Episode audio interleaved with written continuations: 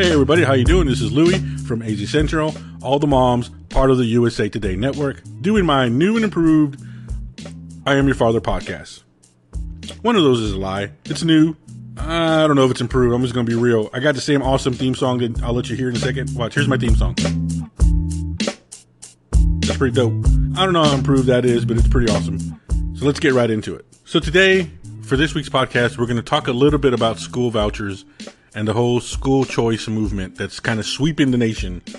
And um, because my son is autistic, it's going to be told from that perspective. I'm going to come at you from the perspective of if you're a parent or if you have someone in your family who is a child with some kind of disability. Um, that's the perspective I'm coming from. If you are a parent of a child who is neurotypical, generally considered normal by society, and you want to go and and spend your money and and spend resources on private schools, I'm not here to say no to that. I realize and I agree with the idea that putting money, public money, into pub, private schools seems a bit counterintuitive. When if you consider at least in Arizona that there seems to be no real good way to track that in Arizona. Officials, state officials, education officials have officials have outright said that there's no way that they can track the, where the money goes, how the money is spent, and that families and parents can misuse those funds and can do things with them that maybe the program wasn't intended for. We've reported that here at the Arizona Republic. So that's kind of where I'm coming from. I'm not coming at you from the public money thing. I'm not saying public money should or shouldn't be used for private education, for private companies, though obviously that's a problematic thing. But that's not what I'm talking about. Today I'm talking about whether or not if you have someone in your family who is a uh, who has some sort of disability, who has what society would call a special needs uh, kid, some stuff to think about before you decide to pull your child from public school and send him, him or her into private school. For me, there's really one simple reason why I really can't at this point see a world, see a future, see a scenario where I would move my child out of public school and into private school. And the reason is very, very simple. It's called federal law. Federal protection, the Individuals with Disabilities Education Act, is something that children, uh, families who have somebody uh, with a disability in, in their lives um, wrap themselves around this, the act, the Individuals with Disability Education Act, IDEA for short we wrap ourselves in this thing and we kind of go to schools and fight for our kids because of this act, because of this federal piece of legislation that mandates what schools must do for our kids, mandates what schools must provide for our children, and, and the level of education they have to at least attempt to achieve. In other words, there are federal law on the books that requires schools do everything they can, as much as they can, to educate children who you would call special needs you have to do there's accommodations there's things that you can do there's uh, plans that can be set forth plans that can be agreed on that have to happen before the school can say nope we can't do it.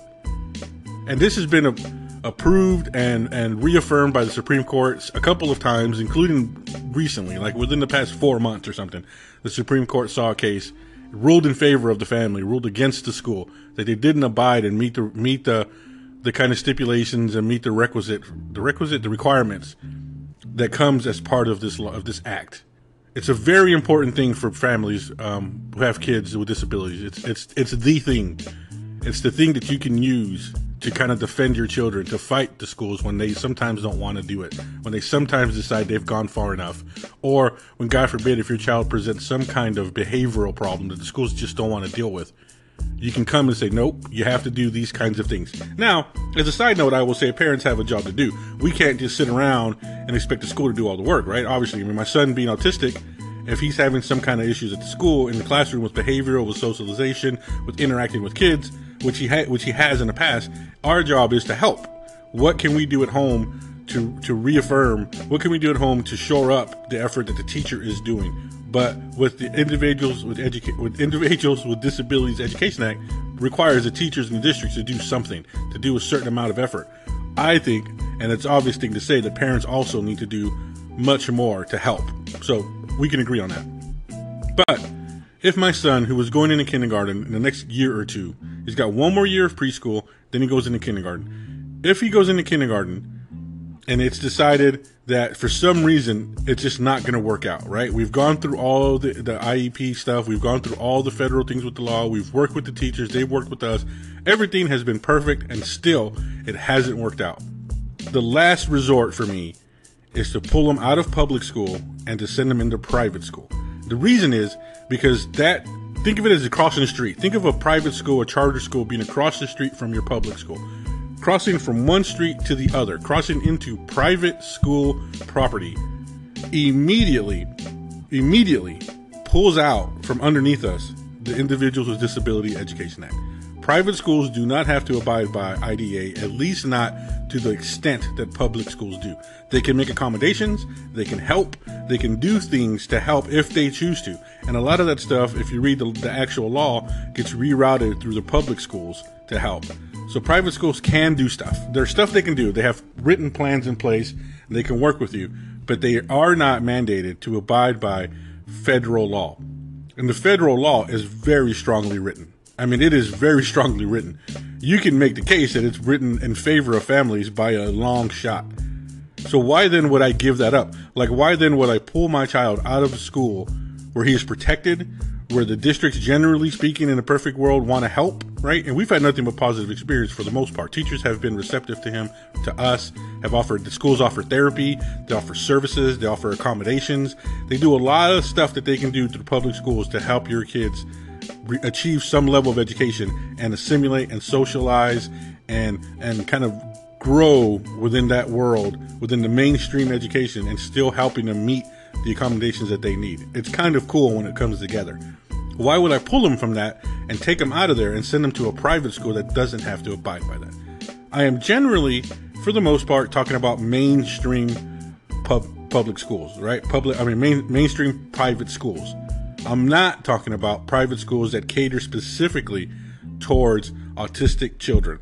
There, those exist. There's several in Arizona, and the reason why those aren't even on the table for us, like, like even if if there was a public school, and then there might be, there was there was some kind of way that public money goes to fund public schools that are only for autistic children or children with disabilities.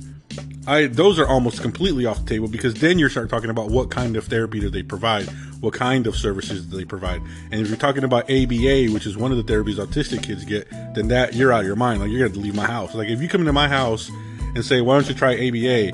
I'm gonna tell you, "Why don't you try the door?"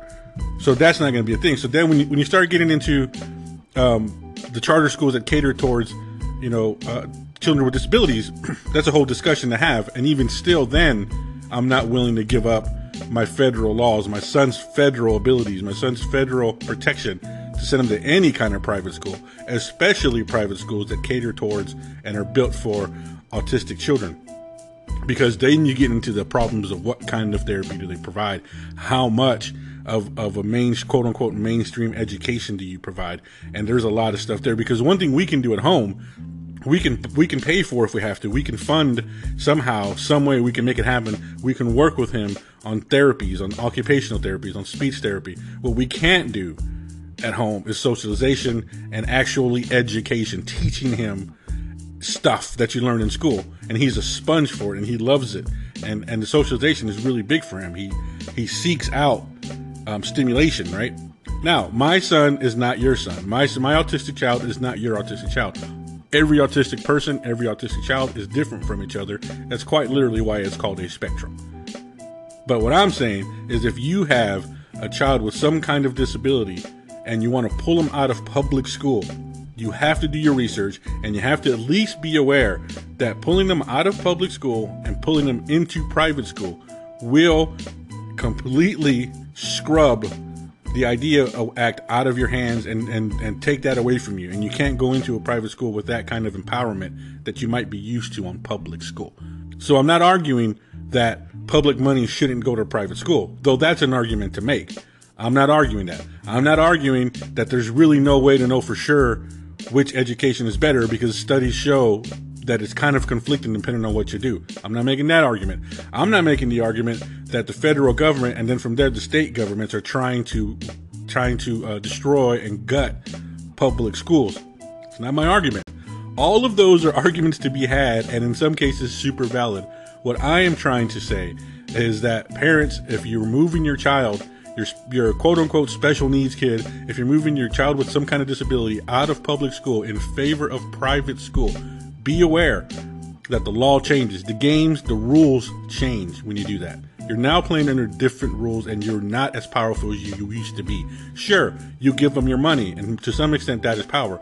But to a larger extent, they can still decide what is going to happen with your child. They can still say no if they just feel like it.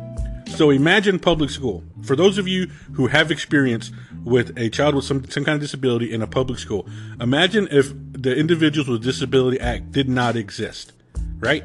How quick do you think public schools would immediately turn their back on your child? How quick do you think that some of these schools and some of these teachers who are just tired, who are overworked and underpaid, are how much how much do you think they'd be willing to help, willing to go the extra mile in some cases, and willing to make accommodations if federal law didn't mandate it? Right? Probably not as much. Some teachers, some schools are still super useful, super helpful, super friendly, and really want your kid to succeed regardless of anything else, right? That still exists. I'm not that pessimistic. But I do know for sure that if I if you take IDEA out of the, the lives of public school educators, the experience for our children is completely different, probably more combative, and far more frustrating for everybody involved. So that's why I'm not even considering vouchers. That's why the idea of a voucher program expanding has absolutely no impact on my my personal life and my son's life because it's just not an option. If he were neurotypical, if he wasn't autistic, maybe that's something to consider. Maybe we, you know, he if he shows some kind of thing for arts or some kind of thing for athletics or something, and we're trying to get him into the best school for that. Okay, cool, man. I'm not taking that away from parents. By all means, you do you. But there's no way that I'm going to pull my son out of a public school, give up federal law, and then probably pay thousands of dollars to make up the difference um, to, to finish the payment of that school. Arizona just passed the, the school voucher thing. They're going to give us money supposedly so that we can have school choice, right? And it's kind of a myth, by the way. School choice is a myth. My school choice would be to take those voucher money, take that voucher fund, and pay for therapies for my son to get while he's still going to public school. That is there that is school choice that is what i want for my son that would be ideally the educational environment for my son for him to go to a public school get that environment get that socialization get that that uh, teaching experience and learning experience from a public school and still be protected by federal law and then to use this much touted highly vaulted voucher program to be able to pay for therapy services and educational services to help supplement what we're already doing at home what the school is already doing there now we're getting somewhere. What to me is not an option, and to me is not school choice, is to choose between federal protections and not federal protections. And then, by the way, because the Arizona program probably won't pay for all of the school voucher, I mean, for all of the uh, private school uh, tuition, I got to come up with some money. We got to come up with some money to cover that. Like, that just doesn't make any sense to me. Now, if you're already doing that, if you're a parent of a special needs child, a parent of a child with a disability, and you're going to private school and you're having a good experience, and God bless you, I'm happy for you, man. I want you guys to get everything you you feel you should get, and I want your children to have every benefit, everything they can possibly get. You should do that. Good on you, and let me know. By all means, go to Twitter and let me know. Louis Villalobos on Twitter. Uh, but I know for my son, speaking for me personally, that is not something I'm willing to do. I'm not willing to give that up just yet a year from now, I may be singing a different song. That's it. Hope you guys are doing really well. You can find my podcast on iTunes, Stitch, uh, Stitcher, Google Play. You can find me on Instagram, Snapchat, and Twitter. Louis Villalobos on all the things. To find the podcast, just search for I Am Your Father. Thanks for the listens. Thanks for the support. Thanks for the uh, subscriptions. And please, please, please, if you do subscribe on any of those services, please rate, please review, please share. It goes a long way to get the word out, and it goes a long way, especially on iTunes kind of ranking system. Take care. I leave you once again with my son singing the Golden Girls theme song because honestly, it's the best theme song. See ya.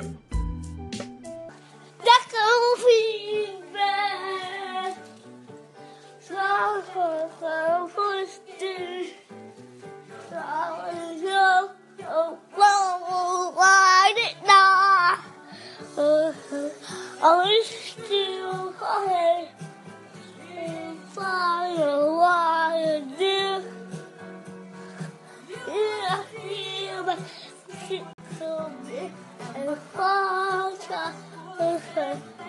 You ha!